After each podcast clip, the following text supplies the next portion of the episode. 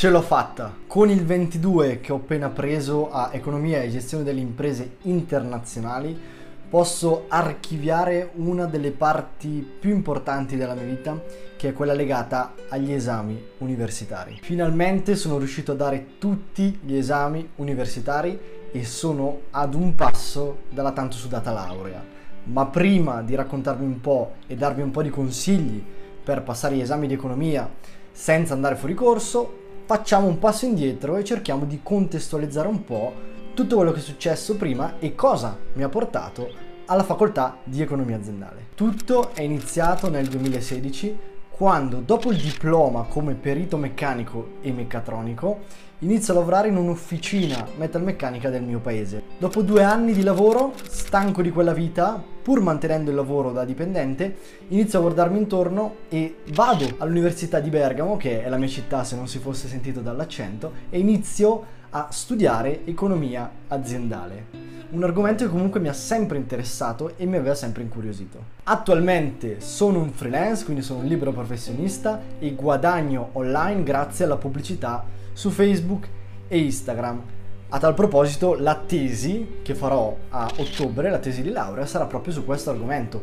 Ma questa è un'altra storia, perciò se la volete e se volete sentirla vi consiglio di iscrivervi al canale in modo che possiate capire come guadagnare online anche prima della laurea. Ormai sono quasi trascorsi tre anni da quando ho iniziato e mi sono iscritto all'università e nel mezzo ho dovuto superare ben 21 esami circa Ora vediamo insieme alcuni consigli su come l'ho fatto e come farlo al meglio. Il primo consiglio, seppur banale, è quello di seguire attentamente la lezione, prendere appunti e fare domande.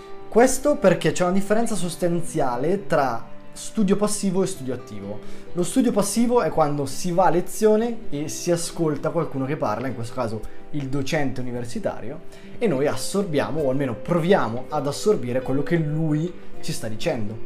Lo studio attivo invece è il contrario, ovvero andare sì a lezione, ma prendendo appunti attiviamo delle parti del cervello che favoriscono la memoria, quindi già prendendo appunti stiamo oltre che schematizzando, memorizzando già quello che il professore sta dicendo e in più facendo domande uno siamo molto più attivi e attiviamo altre parti del cervello che anche qui aiutano la memorizzazione perché se ci sforziamo di ragionare e fare domande vuol dire che stiamo assorbendo in modo attivo le nozioni del professore. Il secondo consiglio è quello di studiare con metodo. Si dice sempre studia volta per volta, non, non arrivare alla fine con un sacco di esami da preparare. È assolutamente vero, sono d'accordo, anche se tanti esami li ho preparati anch'io 10-15 giorni prima del, dell'esame stesso.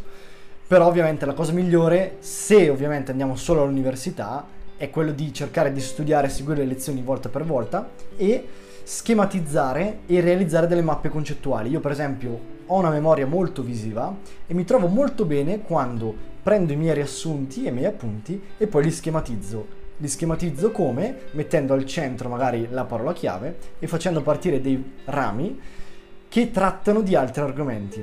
In più, per rafforzare questa cosa, metto sempre delle immagini, perché magari la parola non me la ricordavo, però mettendo un'immagine ad ogni parola mi viene in mente e riesco comunque a trovare tutto il filo del discorso. A tal proposito, secondo me c'è un libro molto carino che io avevo letto prima di iniziare l'università che si chiama Professione 30 e lode. Ti insegna come schematizzare e come prendere appunti e come memorizzare anche le cose all'università molto consigliato, vi consiglio di leggerlo perché secondo me è molto carino.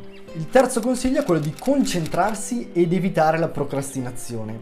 Lo so che è una delle cose più difficili, ma è una delle cose fondamentali. Se non abbiamo un luogo di lavoro adatto e siamo continuamente interrotti da eh, distrazioni e interruzioni, è un problema e la nostra concentrazione non ci permette di memorizzare le cose. Oltre che ovviamente memorizzarle dobbiamo anche capirle, ma questo comunque è un altro discorso.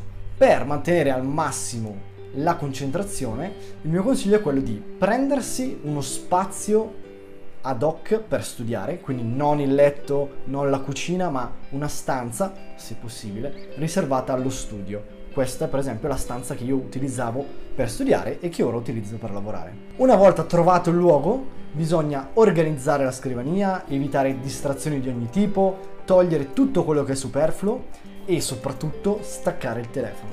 Lo so, è difficilissimo, però è la cosa fondamentale. Se studiamo e abbiamo il telefono a portata di mano, la tentazione sarà grandissima. Segreto è metterlo in un'altra stanza.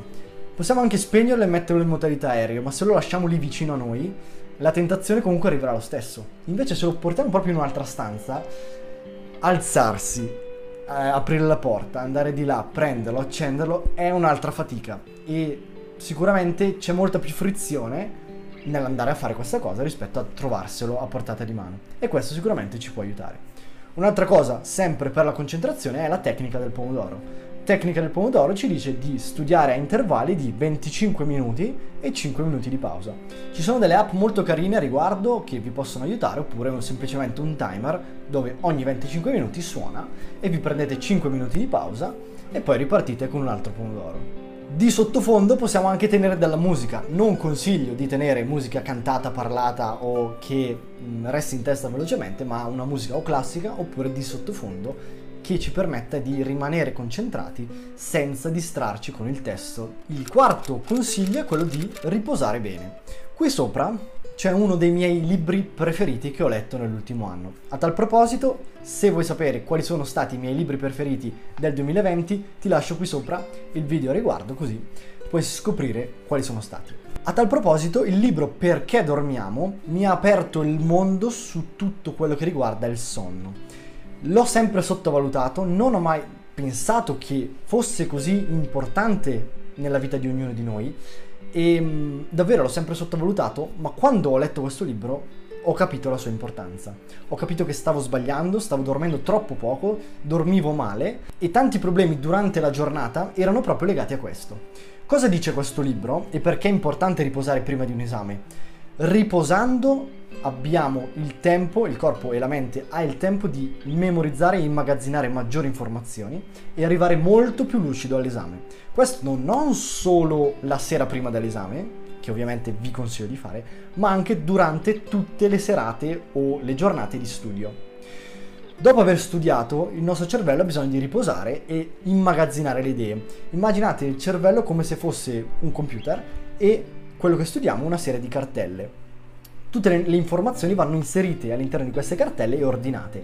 Se noi non dormiamo abbastanza, il cervello non riesce a prendere le informazioni che abbiamo appena studiato e metterle nelle cartelle giuste. E se sono tutte sparpagliate, faremo fatica ad andare a ripescarle. Mentre, essendo nelle cartelle, riusciamo a, a prenderle molto più facilmente. Quindi qual è il consiglio? Consiglio dormire almeno 7-8 ore a notte e di mantenere sempre degli orari prestabiliti. Quindi se andiamo sempre a letto a mezzanotte, facciamo mezzanotte, sette e mezza, che è un po' l'orario che utilizzo io per andare a letto e svegliarmi ogni mattina. L'ultimo consiglio che mi sento di darvi, e probabilmente il più importante, è quello di prepararti per l'esame stesso. Disclaimer, lo so che l'università è fatta per imparare, studiare, formarsi e poi trovare prettamente un lavoro. Spesso però ci sono esami o professori che non ci permettono di fare questo, ma comunque dobbiamo superare quel tipo di esame. E se non riusciamo con le nostre forze, studiando e immagazzinando più eh, informazioni possibili, il segreto, il trucchetto è quello di prepararsi per l'esame stesso. Cosa vuol dire? Studiarsi le domande più gettonate.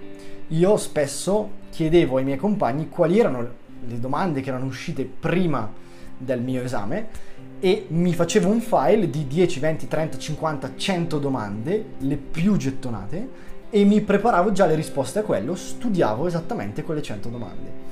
È un metodo alternativo, qua non stiamo imparando esattamente studiando dal libro, ma stiamo comunque imparando e studiando e memorizzando. Quindi sfruttare il nostro tempo al meglio, imparando quelle cose principali che vengono spesso chieste durante l'esame, secondo me è una tecnica molto importante e interessante da utilizzare, soprattutto per quegli esami un po' rognosi. È un metodo un po' scorretto, ma funziona sempre. Questi erano i miei 5 consigli per superare gli esami della facoltà di economia. Il mio percorso di studi è ormai quasi giunto al termine, ma devo dire che è stata davvero una bellissima esperienza e soprattutto un'importante esperienza formativa. Oltre infatti alle nozioni teoriche che possiamo imparare all'università, questa mi ha permesso di imparare ad organizzare il mio tempo, cosa che mi, è, mi si è rivelata molto utile ora che lavoro online come freelance, mi ha permesso anche di incontrare tantissime persone con i miei stessi interessi e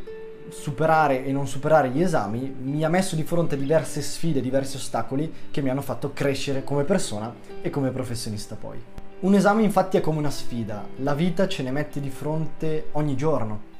Non importa tanto quali ostacoli e quali sfide dobbiamo superare, ma come le affrontiamo e come reagiamo ad esse. Possiamo scegliere e decidere di farci buttare giù da questi ostacoli, oppure possiamo decidere di reagire, di reagire di superarli e di migliorare diventando persone migliori. Possiamo quindi farci abbattere e rinunciare alla laurea, oppure possiamo continuare a lottare, reagire e cercare di raggiungere tutti i nostri obiettivi universitari e nella vita.